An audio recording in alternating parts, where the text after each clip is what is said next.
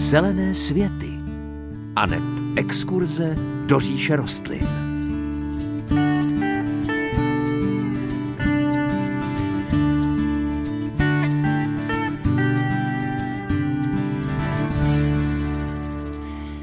Krásné páteční dopoledne, jestli se v této době převratných klimatických kotrmelců ještě můžeme spolehnout na pranostiky, měli bychom si vést statistiku v počtu mlžných rán.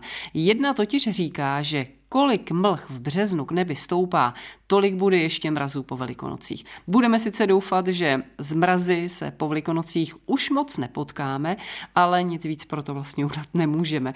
Ale co udělat můžeme, tak to je poslat vám prostřednictvím zelených světů další porci zahranických zajímavostí, rad a postřehů. Příjemné páteční dopoledne vám přeje moderátorsky zahradnická dvojice Hanka Šoberová a Pavel Chlouba.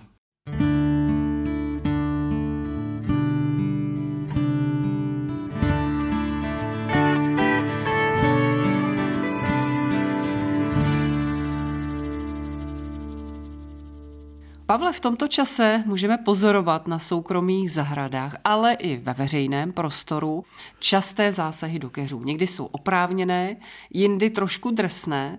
Mohli bychom si objasnit zásadní pravidla řezu okrasných keřů? Hanko, ne, že mohli, ale asi bychom měli.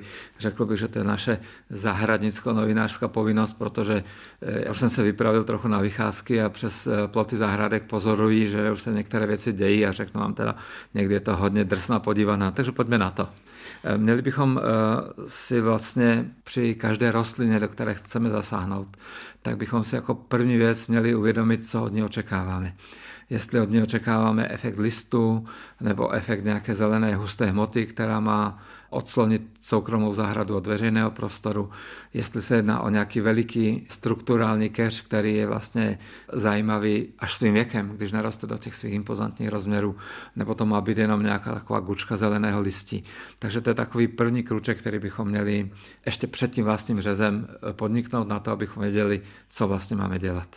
Určitě budeme potřebovat nějaké správné nářadí. To rozhodně ano. Vždycky by to nářadí mělo být ostré, nabroušené, aby ta rostlina příliš netrpěla.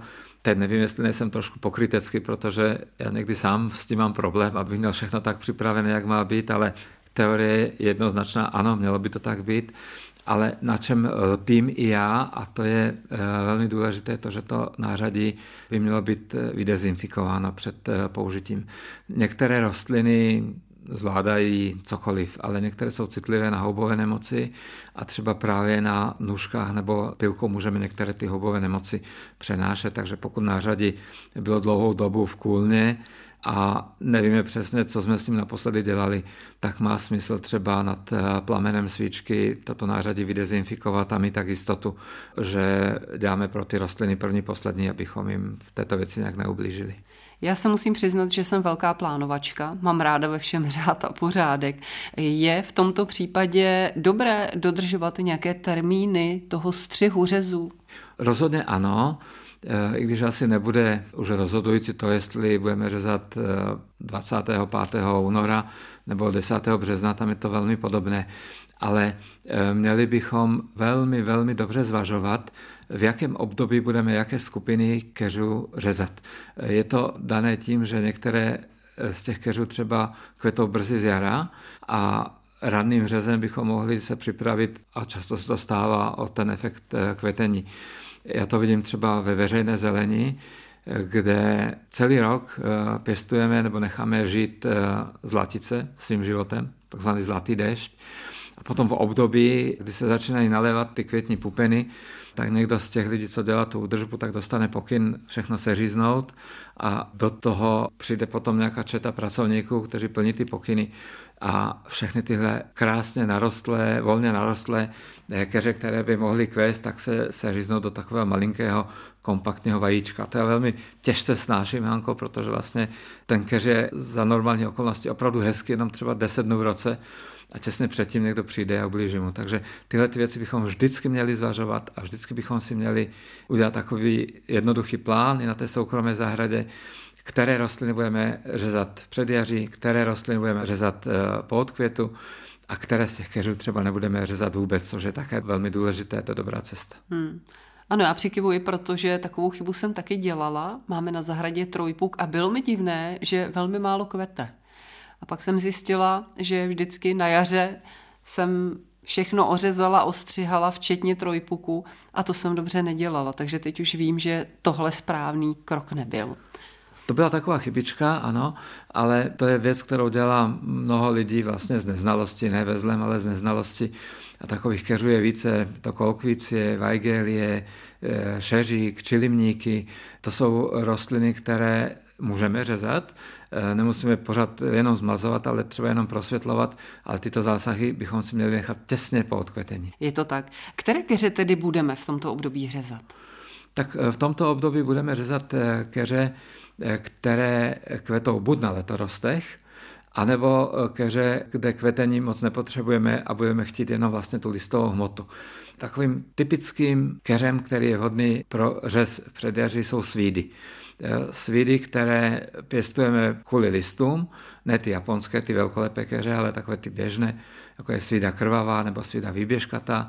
Jsou to keře, které se často pěstují pro velký efekt eh, v zimním období, protože mladé výhony mají hezky barevnou kůru, červenou, zelenou nebo oranžovou a to podpoříme právě tím velmi razantním řezem v předjaří. V tomto období také budeme řezat eh, keře, které kvetou na letoroste, jak jsem říkal, to jsou zejména komule a ořechokřídlace.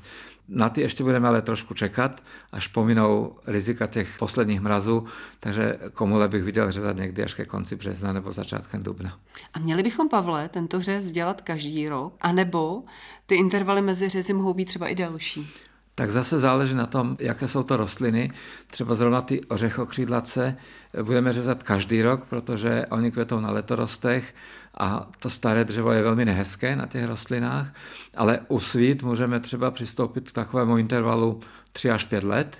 Jenom za toto období prostě ty rostliny budeme zmazovat a nemusíme striktně každý rok s tou pilkou na té zahradě nebo s těma nůžkama operovat. Není to úplně až tak důležité.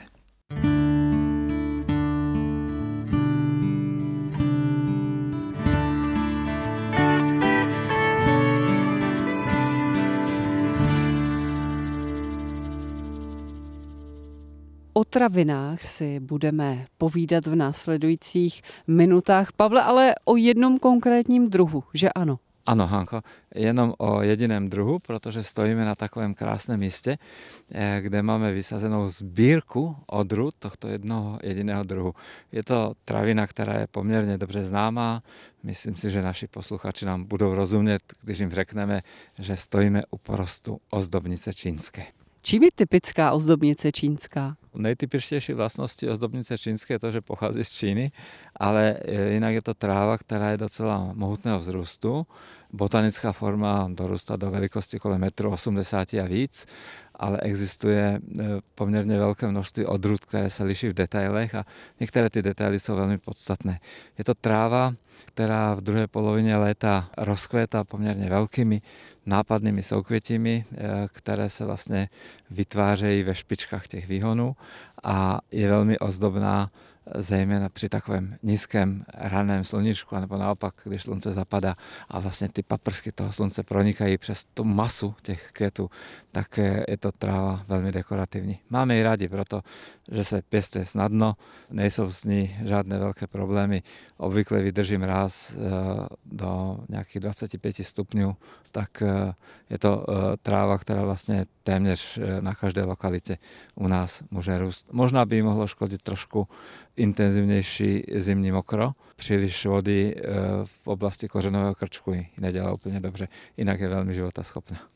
Květy mi připomínají takové ty smetáčky na utírání prachu nebo na oprašování většinou. Vypadají skutečně nádherně, ale vy jste říkal, těch odrůd je tady několik. Můžeme některé zmínit? Můžeme určitě, až se dostaneme k názvům těch jednotlivých odrůd, tak bych řekl, že i v tom kvetení je docela veliký rozdíl.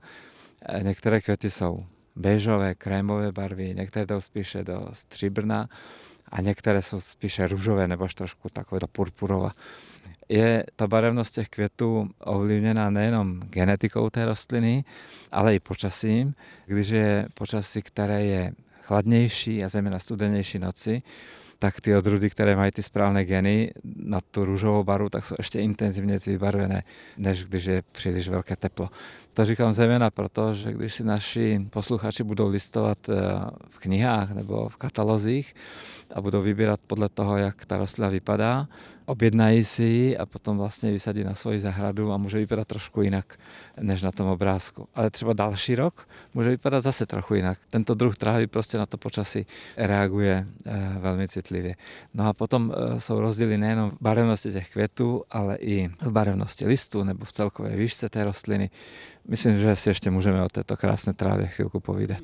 Pojďme doporučit některé ty odrůdy. Já jsem tady viděla jednu takovou jakoby žíhanou. Tak to je odrůda, která se jmenuje zebrina a potom ještě existuje další, která je velmi podobná, trošku menšího vzrůstu, ta se jmenuje golden bar.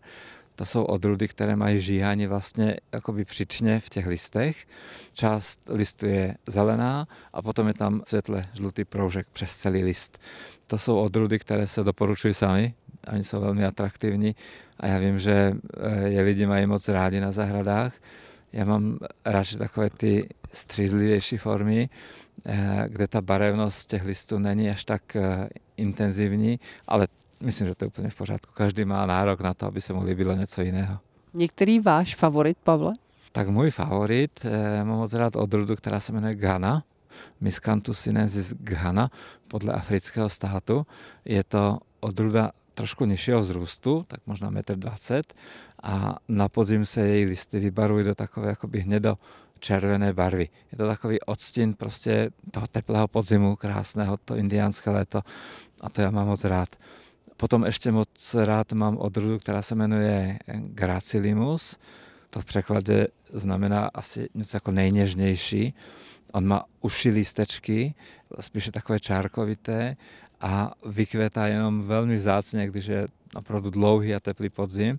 Ale to ani není na škodu, protože tam je krásný zejména ten list. A když je to starý trs, tak eh, je to moc eh, hezká, impozantní tráva. A potom od tohoto kultivaru vznikla taková mutace jedna a ta se jmenuje Morning Light, jako ranní světlo tam je vlastně taky trošku změna barevnosti, ale ne, že by e, ty lístky byly příčně vybarvené jinak, ale vlastně po celé délce. Takže ten lístek sám o sobě je poměrně úzký, po okraji se táhne taková úplně tenouká bílá čárka. V podstatě vypadá to, jako kdyby na ten lístek někdo nalepil bílou nit.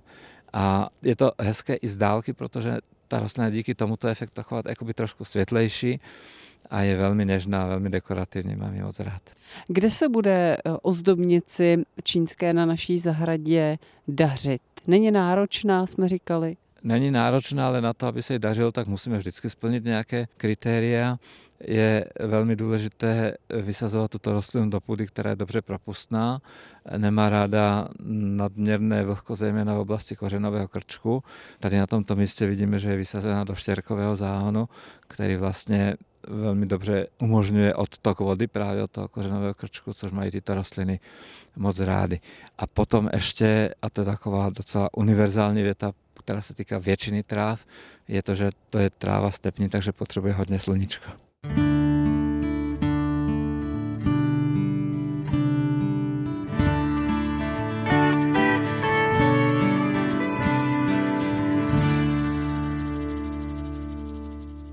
Pomaličku už nám na zahradě přibývá práce, ale já bych se, Pavle, ještě chviličku připouzdržela doma mezi pokojovými rostlinami. Je správná doba pro přesazování pokojových rostlin třeba teď?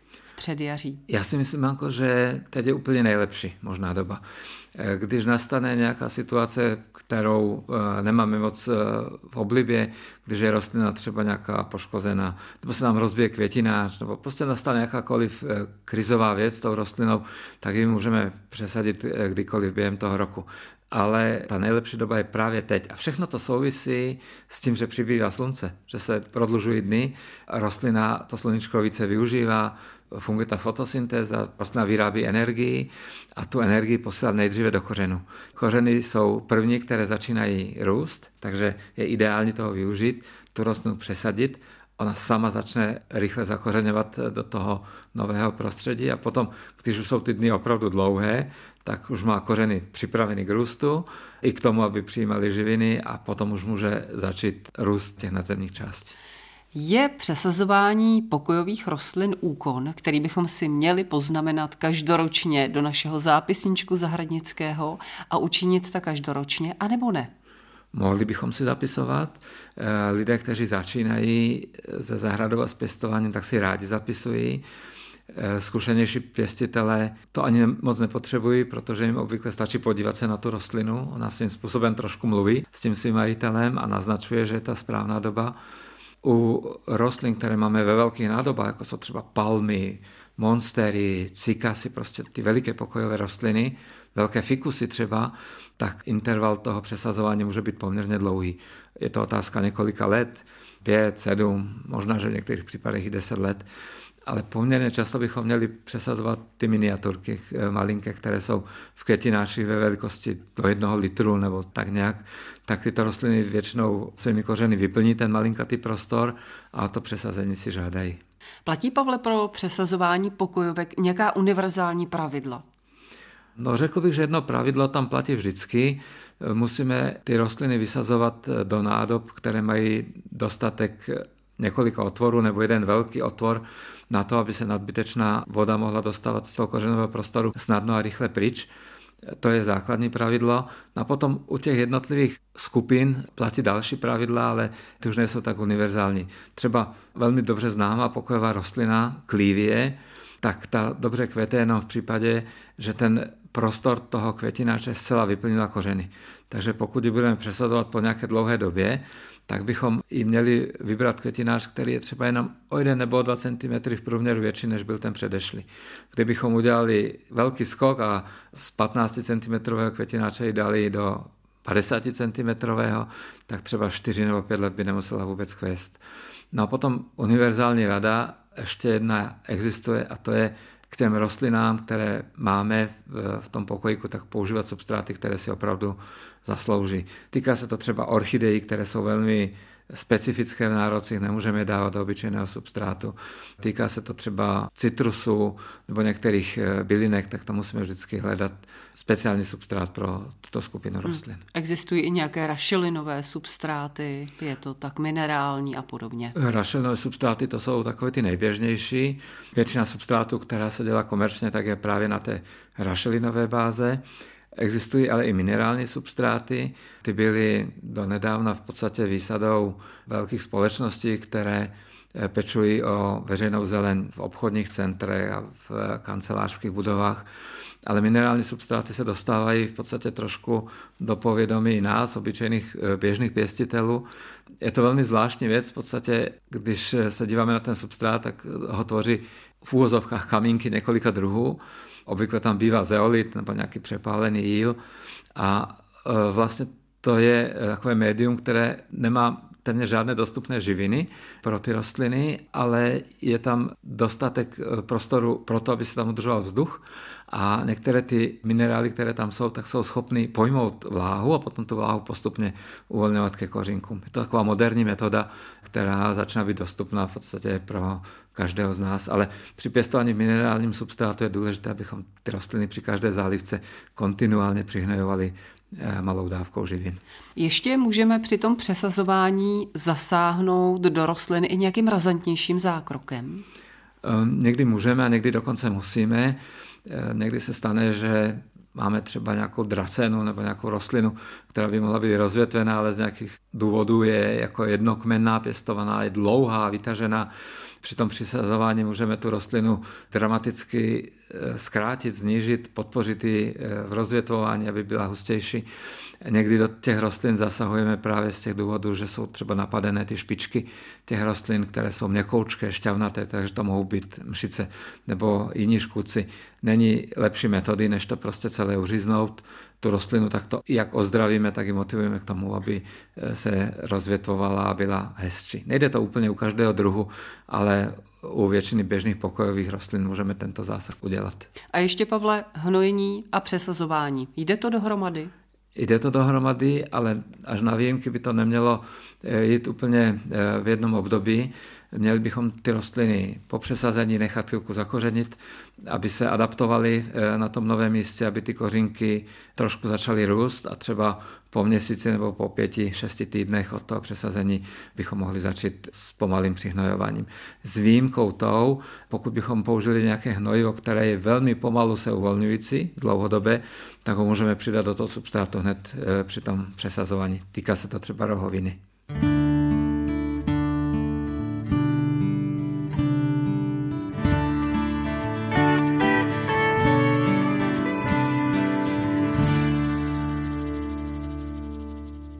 Budeme opět v zelených světech eh, cestovat? Ani ne tak překvapivě do Holandska, Pavle, kdy jste navštívil, eh, říkal jste Buksusovou zahradu. Tak to je, Hanko, zahrada, ke které mám citovou vazbu. Příběh této zahrady prožíváme s mojí ženou, protože jsme ji vlastně navštívili tentokrát už po čtvrté. První návštěva byla v roce 2008 a e, byla něčím obrovsky překvapivým pro nás, protože jsme se na jednom veletrhu školkařském potkali s paní, která měla malý buksusový stánek. Udělali jsme si pár fotek a ona nám říká, vy máte rádi buksusy?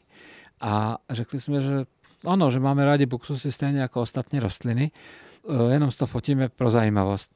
A ona nám nabídla, že můžeme navštívit její buksusovou zahradu. Což mi připadalo docela sice hezké, ale nezajímavé, protože zahrada z buksusu tu dobu ve mně nevzbuzovala žádnou emoci, ale ukázala nám pár fotek a vlastně z toho setkání na tom veletrhu se opravdu vyvinula návštěva. Hned druhý den jsme tam byli Vítal nás na té zahradě její zeťák, protože ona ještě byla na veletrhu. Provedl nás tou zahradou, nechal nás nafotit, projít se firmou, protože pěstovali buksusy profesně. A byl to jeden krásný eh, lidský zážitek v roce 2008. Ale dostali jsme pozvání se vrátit, tak jsme toho využili. Byli jsme tam následně z jara roku 2009, v zimě v roce 2015 a tato zahrada se eh, dostala i do mé cestovatelské knížky Setkání v zahradách a tu knížku jsem eh, paní majitelce poslal.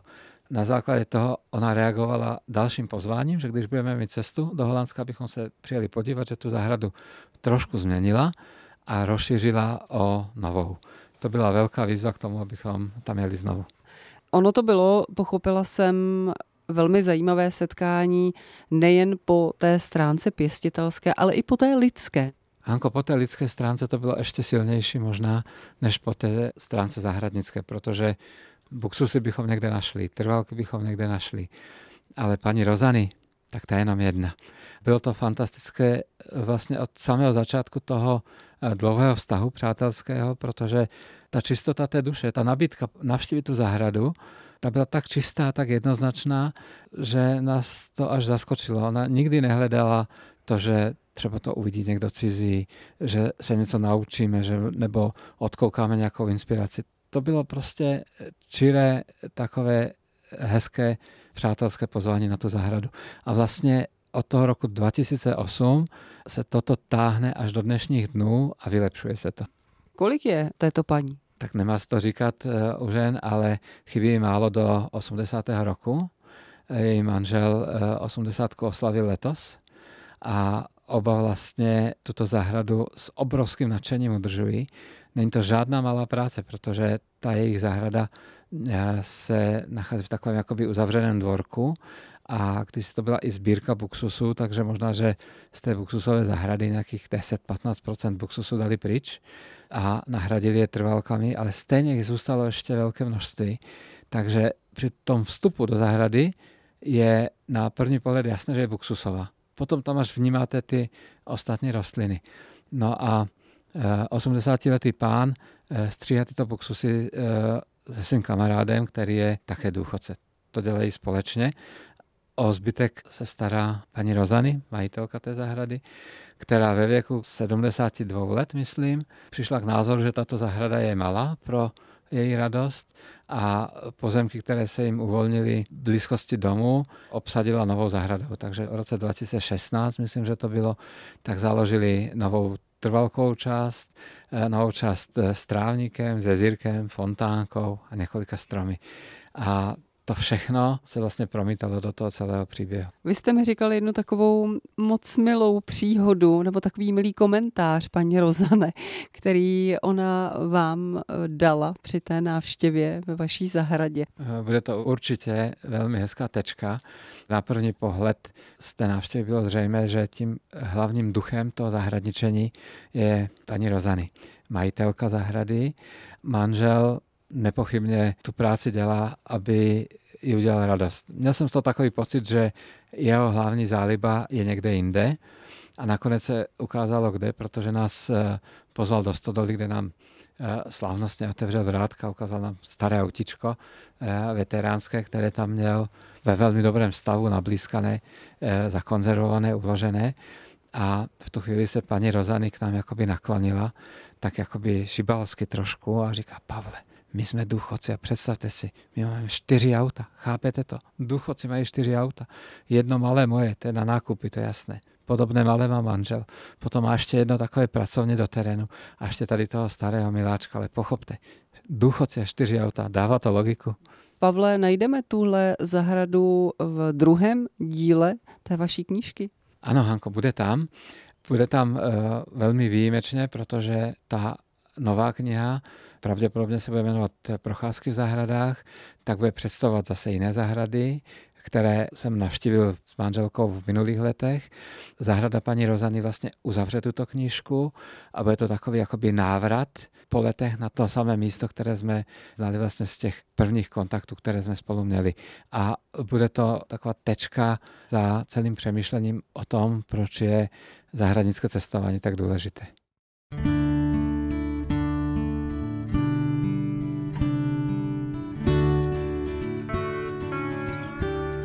To už je z dnešních zelených světů všechno. Ještě připomenu adresy, jakými se s námi spojit. Můžete buď psát na Český rozhlas u Třílvů 1 370 01 České Budějovice, možná pro vás bude jednodušší e-mail zelené svety zavináč cb.rozhlas.cz anebo zatelefonujte na 22 155 44 33. To je náš rozhlasový záznamník, na který můžete nadiktovat svůj dotaz. Příjemnější a veselější život s rostlinami vám od mikrofonu Zelených světů pro dnešek přejí Hanka Šuberová a Pavel Chlouba.